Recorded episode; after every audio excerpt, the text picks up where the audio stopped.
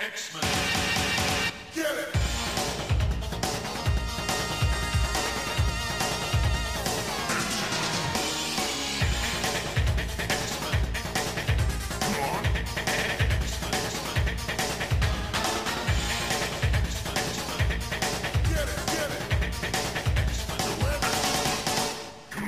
Hey everyone, and welcome to another exciting episode of Battle of the Atom.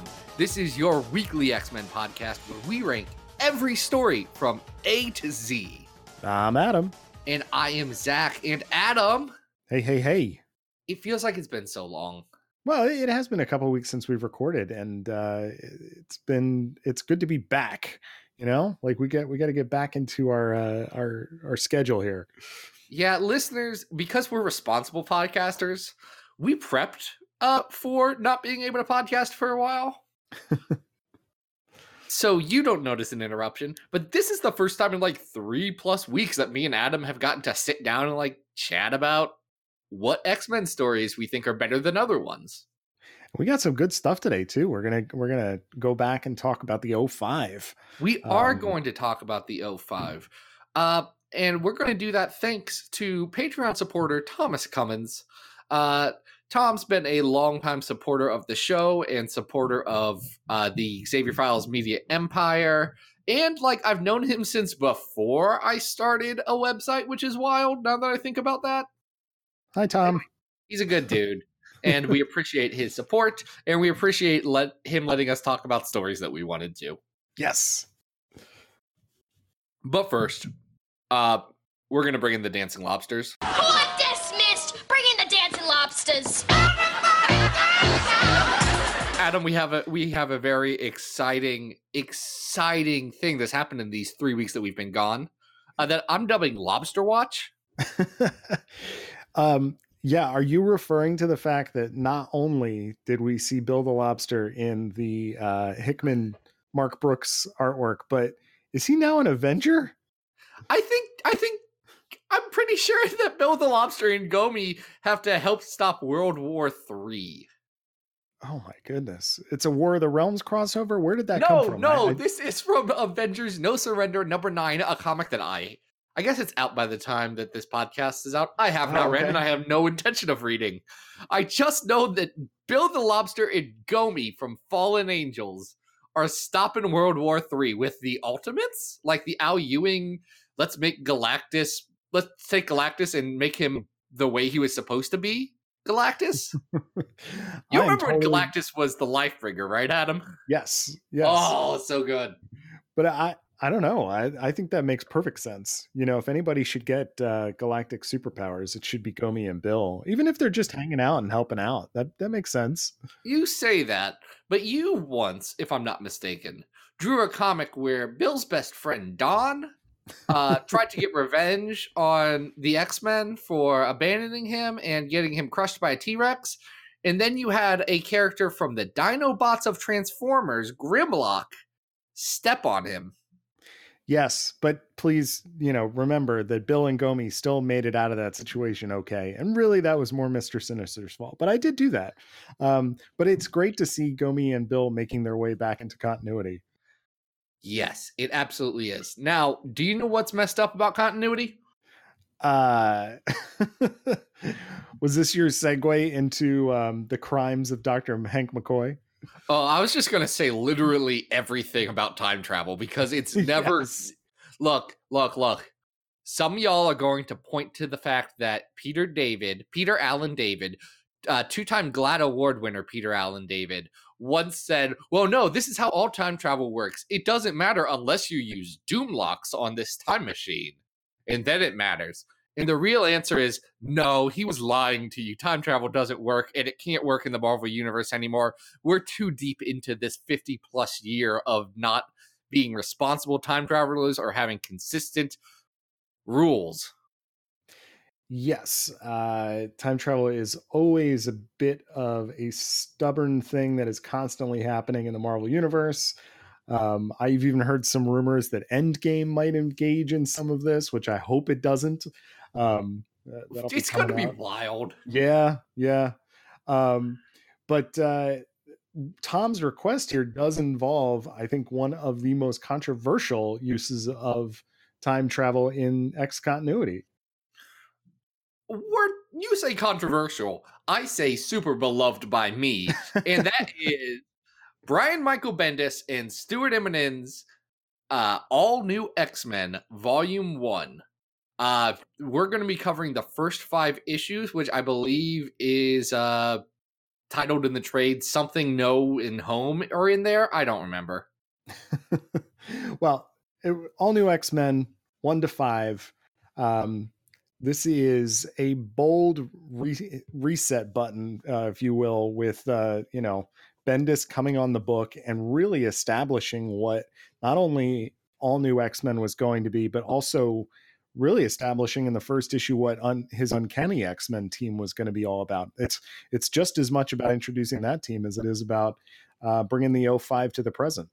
Yeah, people forget that Bendis wrote like seventy plus issues, and the only real through line on it is let's really see what's going on with Scott Summers, because he's pretty interesting. Yeah. Um, so... You know, when I talk about the fact that this might be controversial, I think that, you know, if if you've never read this, you're probably missing out on, you know, what's been going on in the X-Men universe uh, since two thousand twelve, which involved the original five X-Men being brought into the present by yep. Doctor Hank McCoy, who is just that angry with Cyclops that he's, he's also willing- dying. Yes, I'm sorry. He is mutating again. He's having an, a tertiary mutation, um, and uh, it ain't going so well for him. Here's the thing. Doctor Hank McCoy is a bad scientist, and I know we have listeners who love him, but you'll agree with me that he once had an untested vial of science juice and said, I'm going to drink this, which breaks, like, lab safety rule number two. Oh, yeah. Rule number one is wear your P P E, wear your personal protective equipment. Yes. Number two is don't drink stuff. Don't experiment on yourself. Like, um, might might channels. Be a good tip. Yeah. Yeah. Doctor Hank McCoy has made many, many questionable choices in the uh, course of his scientific career, but um, this certainly is a real big choice. Uh, and he can try and blame it on Iceman all he wants, but he is the one that goes back in time and drags the oh five into the present, basically to just push it in Cyclops' face and say, look, we were young and pure and innocent once. And, uh, I don't think any of this goes down quite the way that Hank really anticipated, not the least of which because he lies to the oh five about why he's bringing them to the future. Yeah, let's talk about this. Uh, let's really dive deep into this one. Uh, so Hank McCoy is mad because Cyclops, well, look, we've had our A V X episode. We've said our piece. Cyclops did a bad thing. Mm-hmm. Cyclops then got broken out of prison in a pretty dope miniseries that we haven't covered yet. Mm-hmm. Uh, and then decided just to do X-Men things. Like, let's be very clear. What Cyclops was doing was rescuing oppressed mutants from stuff. Yeah, I think that's part of the strange thing is that, you know, you see the rest of the X-Men watching uh, Cyclops teaming up with Emma and Magneto, and all they're doing is coming into situations and helping out mutants in need. So we get introduced to Eva Bell, Tempest. We got introduced to Triage. Um, later, we get introduced to, um, oh, why, am I, why is his Ben name? Dietz, Morph. Yes, Ben. Um, and they're not doing anything particularly different than they have been for years of continuity, and they are outraged. Like, this guy is a terrorist. Why? I, I that doesn't make sense to me. Um, can you still be angry that he killed all of your dad? Yes, but it's not, shouldn't be because of what he's doing. What he's doing is what the X-Men do. Yeah, no, I, I definitely agree. It's so I think it's interesting, uh, because reading this again, I can definitely see a dichotomy being formed. Like the X-Men at the Jean Grey school are just kind of being petty. Mm-hmm. So I think it's I think people at the time may have read this as Marvel hates Scott Summers, which is a buck wild thing to do when, again, Bendis is going to do like seventy issues about the dude. Uh, yeah, uh, I mean, that is just definitely not the case. You don't you don't hate a character and then want to introduce two versions of that character and write about both of them, um, you know, and and the dichotomy between the two of them. I, I don't no. think that makes any sense. They're having characters go through conflict because conflict is the centerpiece of every story and makes things interesting. And yes. They present an incredibly interesting conflict. What's very interesting is when Beast decides to exaggerate a situation. Yes. And the um, book kind of calls him out on it the entire time if you read it close enough. Mm-hmm. Like, if you read it with just a maybe they don't hate Cyclops look, you can see, ah, dang. They're they're textually saying that this is a bad idea and a bad plan, and everyone should think it's bad. Uh, for Beast to jump into X-Men eight, you know, that one where they fought Eunice, the Untouchable? Yes. That's exactly where he is, right? Yep. Uh, because Beast hasn't gone off to be a, a wrestler. It's like page six of X-Men number eight. Yeah. Um. So... you know, we get a lot of stuff happening here. Beast has his uh, his second mutation on top. Well, I guess it's his third, right? It's his, his third it's mutation. It's his third mutation. His fourth permutation of yes. his form. Because his, his uh, let's call it classic Beast, O G Beast form. Not mm-hmm. O G, just classic Beast. Uh, was not a mutation. That was him in Science Juice. His secondary mutation was Cat Beast. Yes. His tertiary mutation is, I guess, Ape Beast is where he's at now. Can I just, I don't like it. It's fine. Like, yeah, I'm not, I've never been a fan. And and of course, if Immonen is drawing it, and we, we should talk about the art here. Um, it looks, it looks great. But uh, artists for years have gotten this Beast design like so completely different. And I, I just, I wish they would, I don't know, what, maybe make him mutate again? I, I don't know. It's not as solidly, like, it's not as consistently off-model as the, like, the Cat Beast, which had wild variations. Yeah, yeah. Some people drew with, like, a, a big old snout, like he's a wolf or something, but... Um, I like the Cat Beast better than this, though. Uh, yeah, me too, definitely. Uh, but we should talk about the art, because what we have here is an all-star combo. We have Stuart Immonen, Um, being inked by, I always mess up Wade's name, Wade von uh, Grawbadger. It's yeah. Grawbadger. Wade von Grawbadger. Um, doing this spectacular, amazing, immaculate artwork on every single dang page. And I think that that elevates this story. I mean, if you had a different art team on this, it might not resonate as much. But the fact that it is uh, Immonen, it just really sells this thing big time.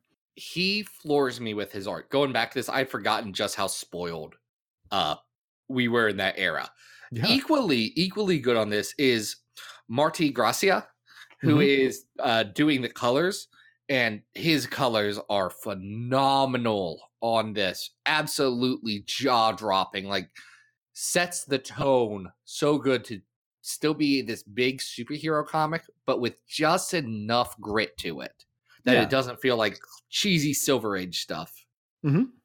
Um, and I, I do think that some of the story beats here work pretty well in terms of setting up what Bendis is going to do. We get that our former Phoenix Fivers' powers are either better or broken, depending on the character. Which um, is a good plot hook that never really goes anywhere, but that's not well, this story's fault. Uh, yeah, that the, the conclusion of that drove me nuts. I was not happy with that. Um, but we start to get the interpersonal dynamics that are going to be the, the crux of what he's doing with Uncanny. Um, and by the time we get to the end of issue five, we have the Professor K setup that uh, Kitty is going to lead the oh five in the present. And, and- I, yeah. I was going to say, and we get so much good stuff in between that. Like, you get a fight between Cyclops and Cyclops. It's yes. great.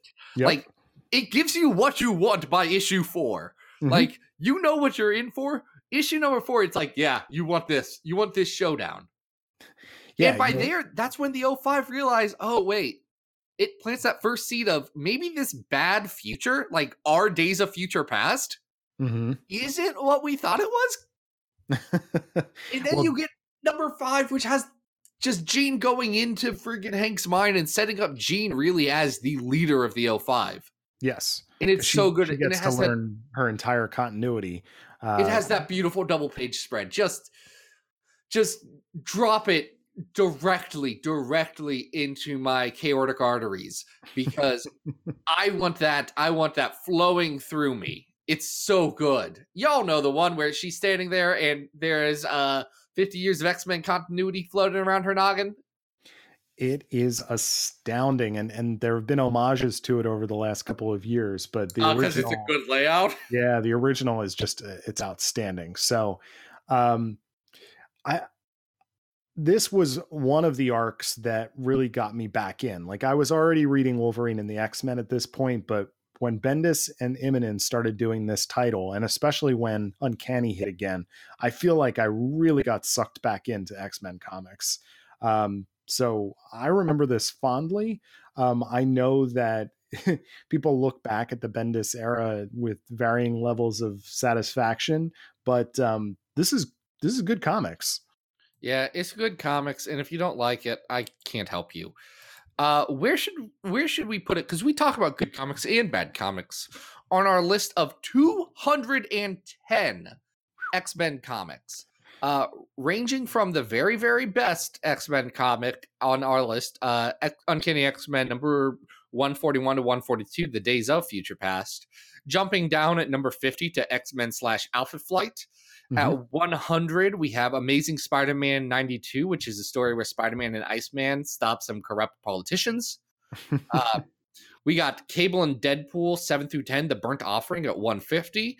And at two hundred, we have... Uh, X-Force fifty-nine through sixty-one, the Shatterstar Saga. And then we have ten stories that are worse than that, that we don't need to get into. Yeah, the, the less said about those, the better. Um, we have covered some of the Bendis era before. And we have. Um, at eighty-three and eighty-four on the list, we have The Last Will and Testament of Charles Xavier. And at eighty-four, we have Battle of the Atom, which I think a lot of people assumed would be sort of, if not the resolution, might be a little bit more of an advancement in this particular arc than than what we got. Um, well, I think this is better than both. I think it's better than both. And let's put a pin in that thought that you just had about Battle of the Atom, because I have some theories. Okay. Okay. Yeah, we'll put a pin right there. This is yeah. this is definitely better than them. It's better than All New X-Men thirty-seven, which is where uh, Jean Grey and Emma Frost have a good time in Madripoor. Yeah, that's a beautiful issue, but this this first arc is better than that. Uh, I like it better than Uncanny X-Men Volume two, fourteen through seventeen, the Sinister A V X story. And we have that at forty-four. Um, I'm gonna, I'm gonna I'm gonna throw this one out here. I want to hear your thoughts. Okay, go ahead. Better or worse than Uncanny X-Men Avenge the Earth? Hmm. That's at thirty-two right now. Like, there's some good stories up here. And I'll tell you, I like this story. Like, rereading it, I was pumped. I kind of wanted to read all of the Bendis X-Men again, except for there was still Wolverine unread. Yeah, you've been reading a lot of Wolverine lately. Guys, I um, read like fifty to sixty issues of Wolverine this weekend. I would say that this is on par with oh man i, I kind of want to go higher than that. um, okay um uh, here's my ceiling okay here's my ceiling I don't think it's better than the first arc of X-Force Ecstatics at twenty-five. Yeah, i i think that that arc is better. I think that I think this is better than Mutant Genesis, but i, I was could just gonna say down.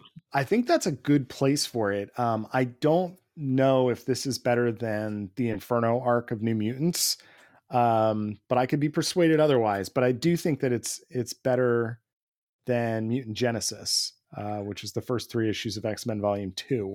Then um, I'd I'd say I'd say we slotted in right there as our new number twenty-seven. Perfect. Okay, great. So we've got All New X-Men Volume one at number twenty-seven. A controversial and also great showing for this good book. Um, Yeah, I mean, I, I think that people look back on this and, and it's strangely controversial, um, just because of, you know, what, what the action is of bringing the past to the future. But uh, I don't know, like if you want a big, bold step from a bold writer, uh, I think you could do a lot worse. Yeah, this was good. I was real happy with it. It was great. Yeah. Uh, so you had mentioned Battle of the Atom being a, uh, you know, possibly where we'd wrap this up. And I don't think you're wrong necessarily, mm-hmm. because I, I honestly believe, and I have no credible sources for any of this. So this is, is this Zach's, is this a hot take? Is this Zach's hot take corner? Is yeah, we, we haven't had done a hot take corner in a while. Let's, let's have it. Well, I think this actual entire episode is a hot take corner, but let's call this Zach's hot take. Uh, Yeah, let's just say corner. I can't think of a good joke right here, guys. I'm uh, sorry. It's it's your hot take uh, nook. uh, your... This is this is Zach's speculation nook. Yes. Uh, in here in Zach's speculation nook, I think when Nick Lowe, I believe it was, pitched this idea of bringing the oh five back, because it wasn't Bendis. It was, I believe it was Nick Lowe, maybe Mike Martz. I forget who was actually uh, running the show at this exact time. Uh, I think they said, that's a good idea. We'll try it.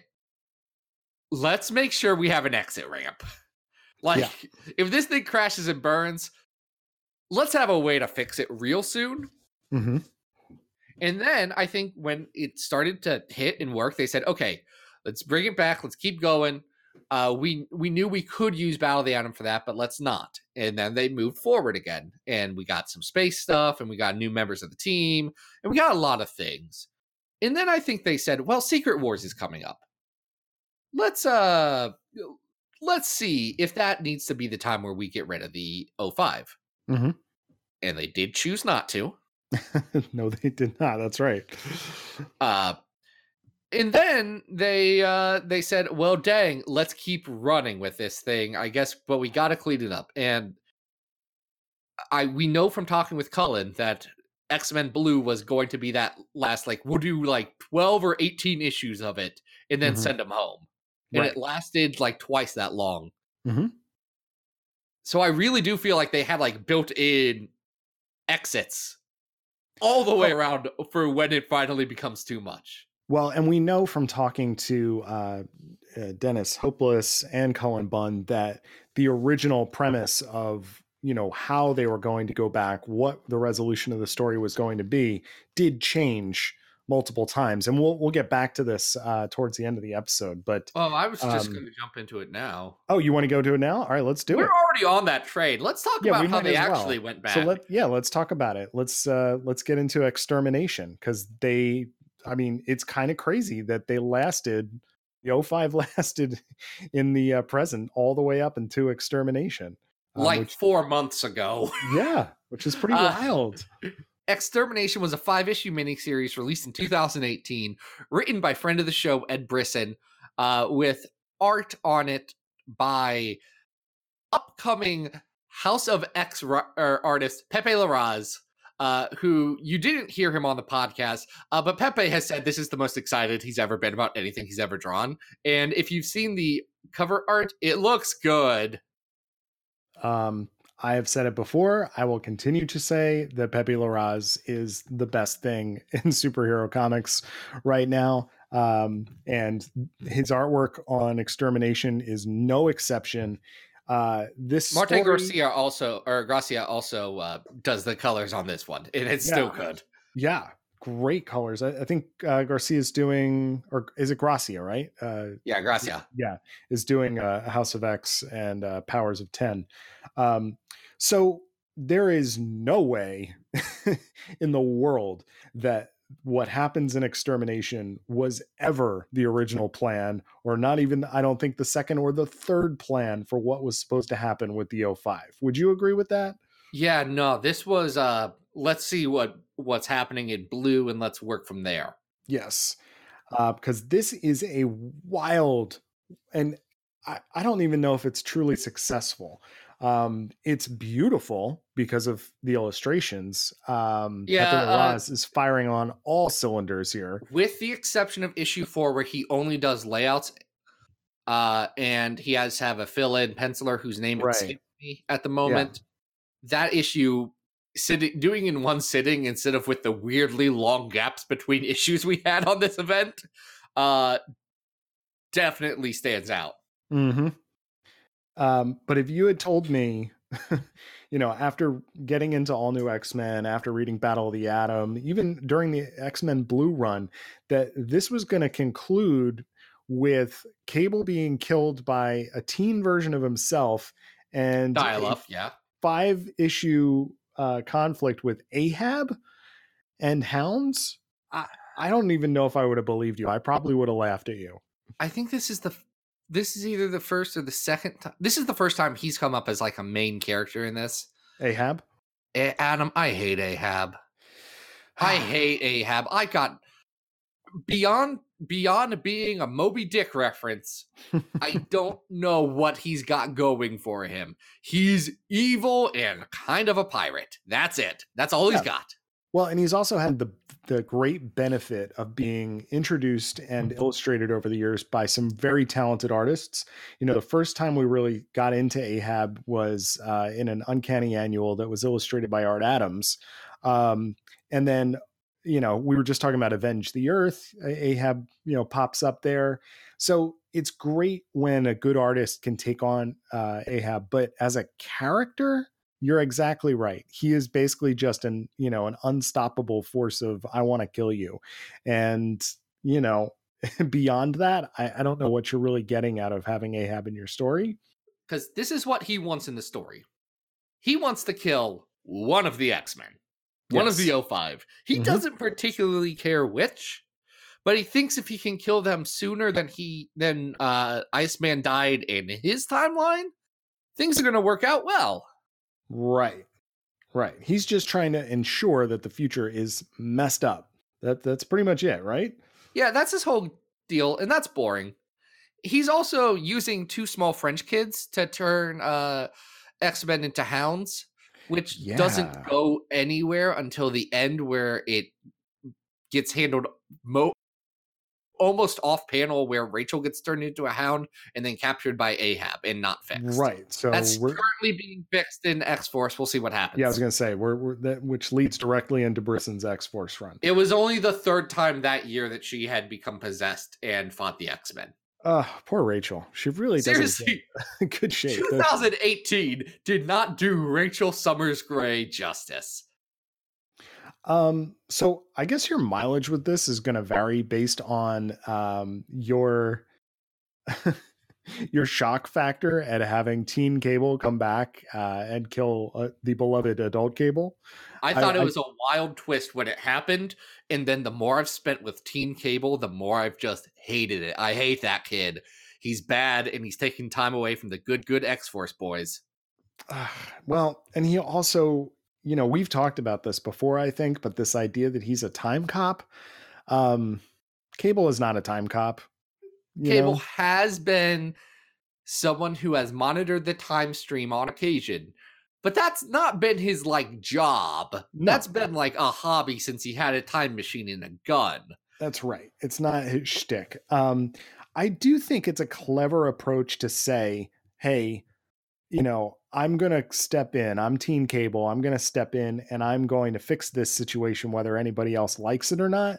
But it's one of these things where like about three issues in, he explains what he's doing and everybody's like, oh yeah, that's cool. And still shouldn't have shot Cable in the head. With, right. Like with a uh, gun. Yeah. It, it's, it's ingenious, but at the same time, it's very weird. Um, and I think that the art is doing a lot of the lifting here in terms of selling how dramatic this story is, because, you know, as it was coming out, I definitely was enjoying it. There's a lot of really good action here. Um, it's taking risks. I think that it has a certain level of fun with the X-Force characters, which is cool. Oh yeah. No, that's the thing. X-Force in this story is done super well. Yeah. I, it's why I was excited for Brisson's X-Force and why I'm equally disappointed that for the first five issues, his five, yeah, five issues, his X-Force has been Teen Cable and Deathlock, and also mm. X-Force characters are here, I guess.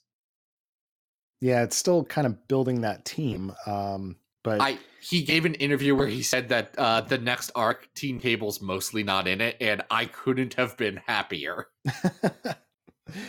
So uh, this also does a couple other controversial things, um, not the least of which is that after the oh five agree to be sent back, um, it, they are mind wiped. Um, so they have no memory of this, but their memories of their time in the present are then transported to their counterparts in the present, which, especially considering Iceman's uh, journey, um, it's a little troubling. Yeah, uh, I'm. I don't. I'm not going to personally dig into that too much as a straight dude who's not had to deal with being in the closet, uh, and then having to have my time displaced self out me to myself, and then have to go back into the closet at one point. And then eventually come back out. See, that's just confusing. I will say that I think the books since then have tried to take steps to address it. And I do think that knowing that that was an eventuality, Cullen Bunn in his X-Men Blue running up to this event did make a very significant point to say, this is a terrible thing that Iceman's going to have to do. Mm-hmm. And that just um, sucks. Yeah, I want to also just talk more generally about Extermination, because my hope was always that the oh five would be sent back and that it would present the current lineup with a huge shift. You know, like whatever the wrinkles were that were going to be from sending this team back who had spent time in the present, like there's there would be no way for to do that cleanly to me. Nope. You know, just from like someone who likes time travel stories. So I was really hoping that the X line as a whole would have used the opportunity to send those characters back and make it be a, a, a shift in what was going on with the books. And I, you know, it's still shocking to me that they didn't do that. Um, especially knowing that Uncanny and All New were going to wrap up with Secret Wars. It would have been the perfect opportunity for, you know, coming out of that huge crossover event and saying, here's a mini series, we send them back, but then here's what happens because we did that. And here's our new norm. And that's not what they did at all. It would have been wild, but also Flashpoint made a lot of people mad. Sure, when, sure. When, when D C did that. Yeah. So I can, I can see why they went with the clean option of blah, blah, blah, blah, blah, they're back. And right. Everyone's fine, and everyone remembers everything, and all the stories happened, but it's fine, guys. Uh, it's interesting. The one, the one big thing I have against this story, uh, especially on rereading, is how cavalierly it treats a handful of characters. Like, Bloodstorm's a nothing character. I understand the appeal. I understand that Bloodstorm could have been cool. Bloodstorm didn't do anything in X-Men Blue, and then she died uh, to motivate young Scott Summers, and that's it. And that yeah. sucks. Mm-hmm. Uh, I it it felt just very disposable. We've got to kill someone and clean up the table at the same time, so let's move on. Uh, I think that was bad. I think killing off Mimic as a cliffhanger was dumb. Like, that did nothing except for say what's going to happen in number five. Right. Yeah. That was we, dumb. We we believe that one of them, and how much more. More interesting is it if one of them actually dies? You know what I mean? I, I just feel like the the stakes ultimately are quite low. Um, it, you you have Cable die, but you still have a Cable. Um, you know, the oh five. Oh, who is it that the Mimic's imitating at that point? Cyclops, Cyclops right? Because right. Cyclops was hidden on the last cover, so you didn't know if he was going to live or die. Right, right. And guys, Cyclops fans are very afraid about when Cyclops is going to live or die. Yeah, yep. So I, I don't know. I mean, is it well done? Absolutely. I will go to bat for Pepe Larraz art all the time. I think right. It's well done. I just my ultimate desires for what I thought they were going to do when they introduced, you know, this bonkers idea of bringing the oh five to the present. This is not how I thought it was going to go. So let's, uh, let's look at our list here to judge this harshly and fairly. Yeah. No, we'll judge it the right way. Do you like it better or worse than Battle of the Atom, which is a story we love, but is has some issues? Um, I mean, the Battle of the Atom has good art too. Let's not forget. Yes, it also it has super good art the entire time. Well, not the entire time. It it it has it has a few not so great issues. Um, but. You're right that Pepe does have, there's a fill-in issue um, where he's just doing layouts. Um, but when he is firing, I, I don't know. It's, it's absolutely amazing. I think my only critique of his artwork might be the way he illustrates Glob Herman. Um, oh, his Glob's weird. I don't like his Glob at all. It's very weird. Um, I think I like Battle of the Atom better. How about yeah, you? Yeah, I agree. I okay. think, let me throw this one out. Do you like it better or worse than X-Men Blue uh, sixteen through twenty, The Cross-Time Capers at number ninety-seven? I think I like this better than that. Um, I liked Cross-Time Capers. I liked the return of the Future Brotherhood. Um, but I do think for, you know, the risk-taking that Extermination does, I, I think it's relatively successful, even if it's not what I want out of the story. Oh, can I tell you? Can I tell you what may be a good controversial point? Yeah, go for it. Avengers versus X-Men at eighty-eight.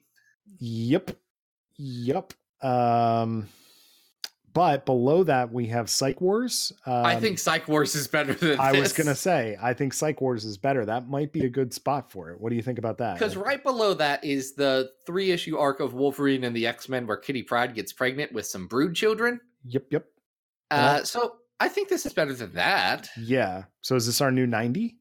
Yeah, this is our new number ninety. Excellent. Uh, this is Extermination, uh, number ninety, but right above the Brood Saga with Pregnant Kitty.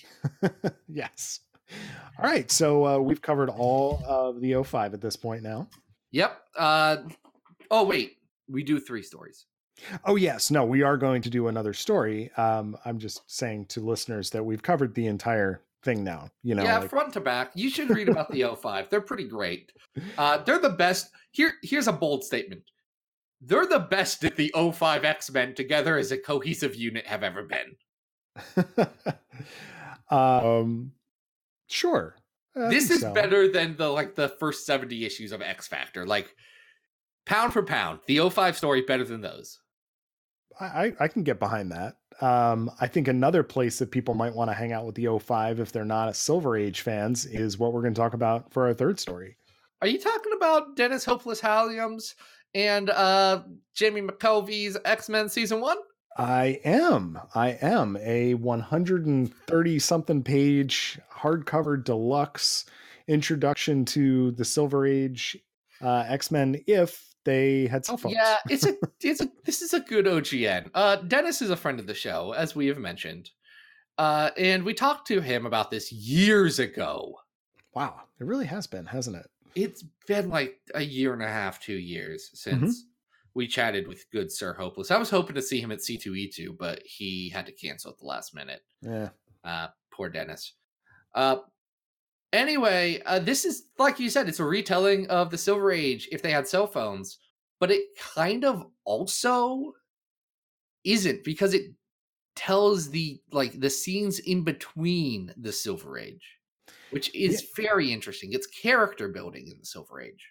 Yeah, um, it doesn't focus on the battle scenes. Um, we are getting nods to some of those classic conflicts between uh, Magneto or the Blob. Um, you the know, Unis, well, the Untouchable story is in here. We, yeah, we get the Unis story, which is great. Um, though I, I don't think there's any cake involved. Um, there is, is no cake. Dennis didn't put the cake in here. And no, Dennis, that's no. your own fault. Missed opportunity. You broke the cake, Dennis. You're the um, one who made us talk about the cake on this podcast. Dennis. But it, it really does give you a nice uh, contemporary take on the characters. And it is such a fantastic introduction to um you know, it links very, very smoothly with, you know, the oh five coming to the present. You know, uh, all of this brings up crazy questions about sliding timelines and, you know, what is considered canon in terms of the exterior time.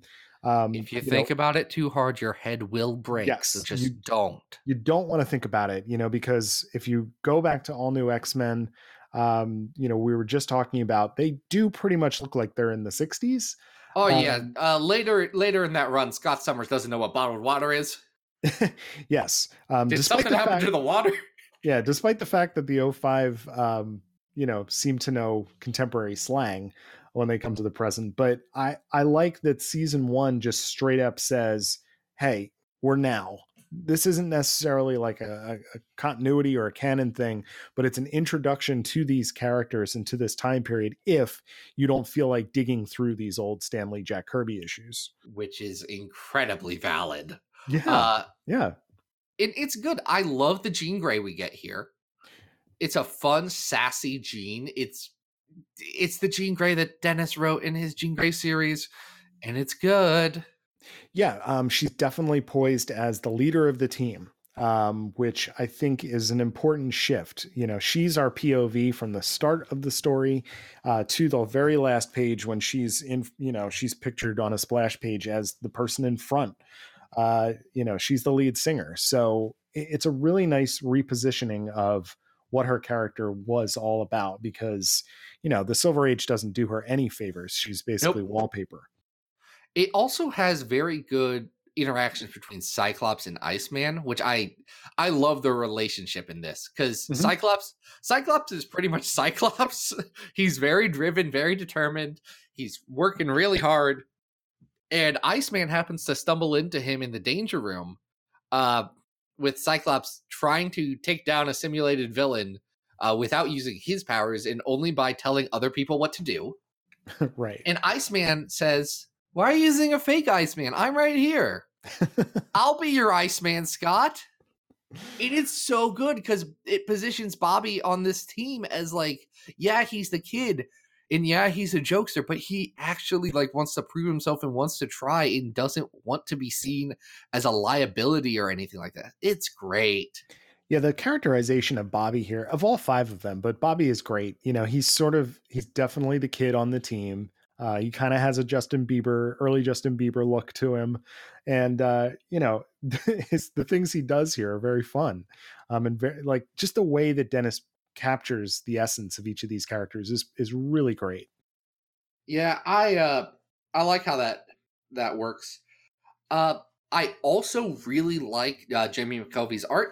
Uh look, Dennis Dennis told us that he kind of got this gig last minute and Jamie had already signed on. So he got lucky here. Um and McKelvey's art is, is great just in terms of the tone of this story. You know what I mean? McKelvey draws sassy teens. He does, um, but he's doing a, a really great kind of, um, I'm trying to think of how to put this. Like, it's a clean look. You know, it's not super, it, it obviously has a style, but it's not super stylized. It doesn't look like it's trying to ape a Silver Age style or anything no, like that. No, it's, it's not, it's not cartooning. Uh, it's very heavy lines, uh, which like when I think of Jamie McKelvey art, I think of real thick, heavy lines mm-hmm. and teens in cool costumes and clothes mostly. Um, but he really does, you know, he gets the expressions of these characters down, you know, as they're reacting to each other, as they're going through these situations. And, you know, given that most of the book is sort of downtime, it's not like super crazy adventure time. Um, he has to really handle some nuance in terms of how the characters are talking to each other. Yeah, he makes sure that they can come on, grab their friends, and sit down and talk about their feelings a little bit, which mm-hmm. is nice. Uh, Jamie McKelvey is very good at doing talking heads, uh, which a lot of this book is, to its credit, and it's great.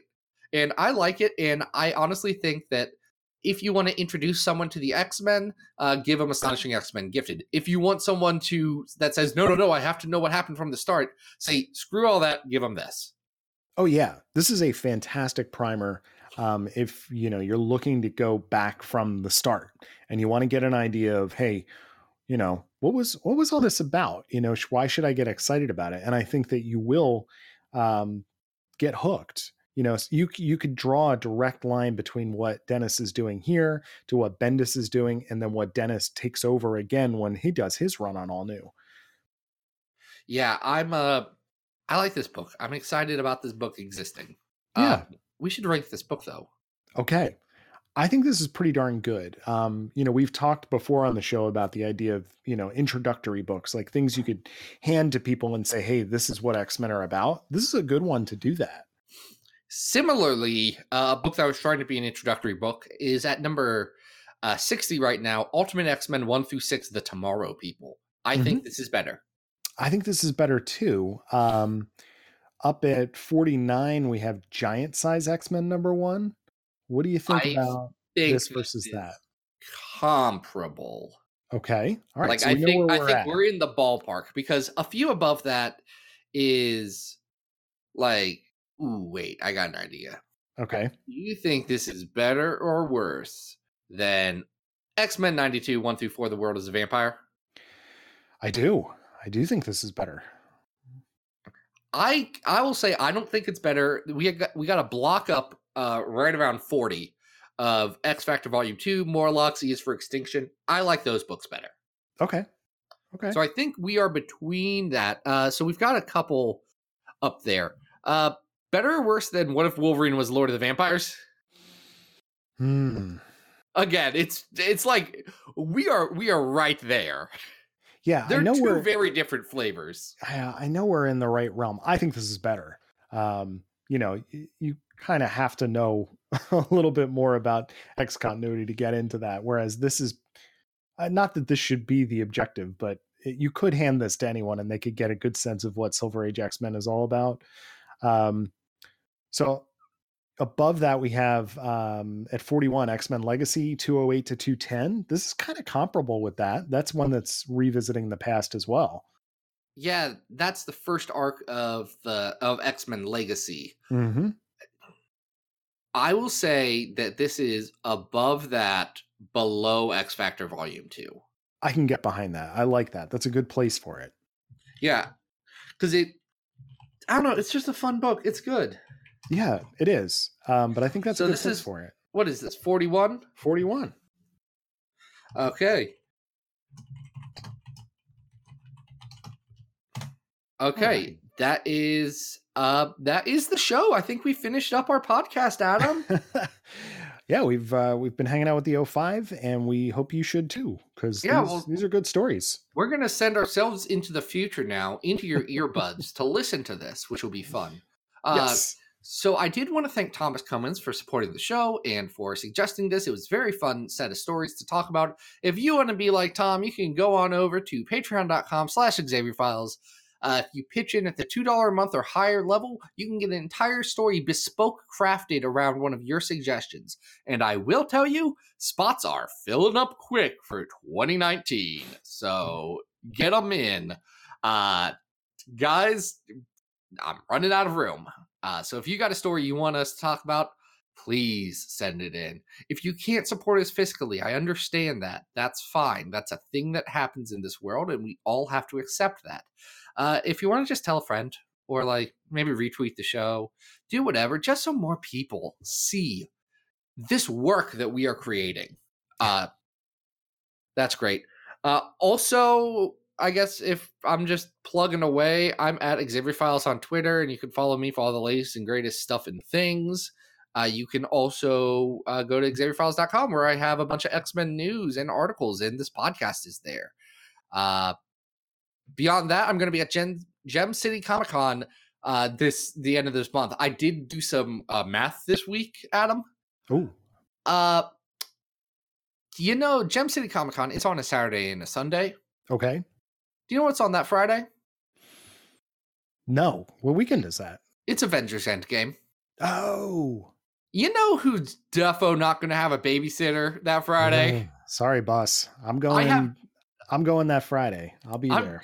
Like, I'm I'm just going into a place where it just says, guys, talk about this. Yeah, you're going to get spoiled. It's just going to happen, and it's rough. Mm. But I'm accepting that. Uh, me and Luke here are going to be there. It's going to be a good time. We got a panel on bad comics and how you should talk about them productively. Uh, so that's nice. Adam, uh, what are you up to? Well, guys, uh, you can always follow me at Arthur Stacey on Twitter. Uh, new pages of Bish and Jube's The Cross-Time Conundrum are available every X-Men Monday at adam rec dot tumblr dot com. That is uh, that is great. Now, next week we're going to be talking about we're going to be talking about that firm establishment, uh, the Mar-a-Lago of the X-Men. That is, of course, the Hellfire Club. Sounds but good. It, But until then, this has been Battle of the Atom. We hope you survived the experience. Get it!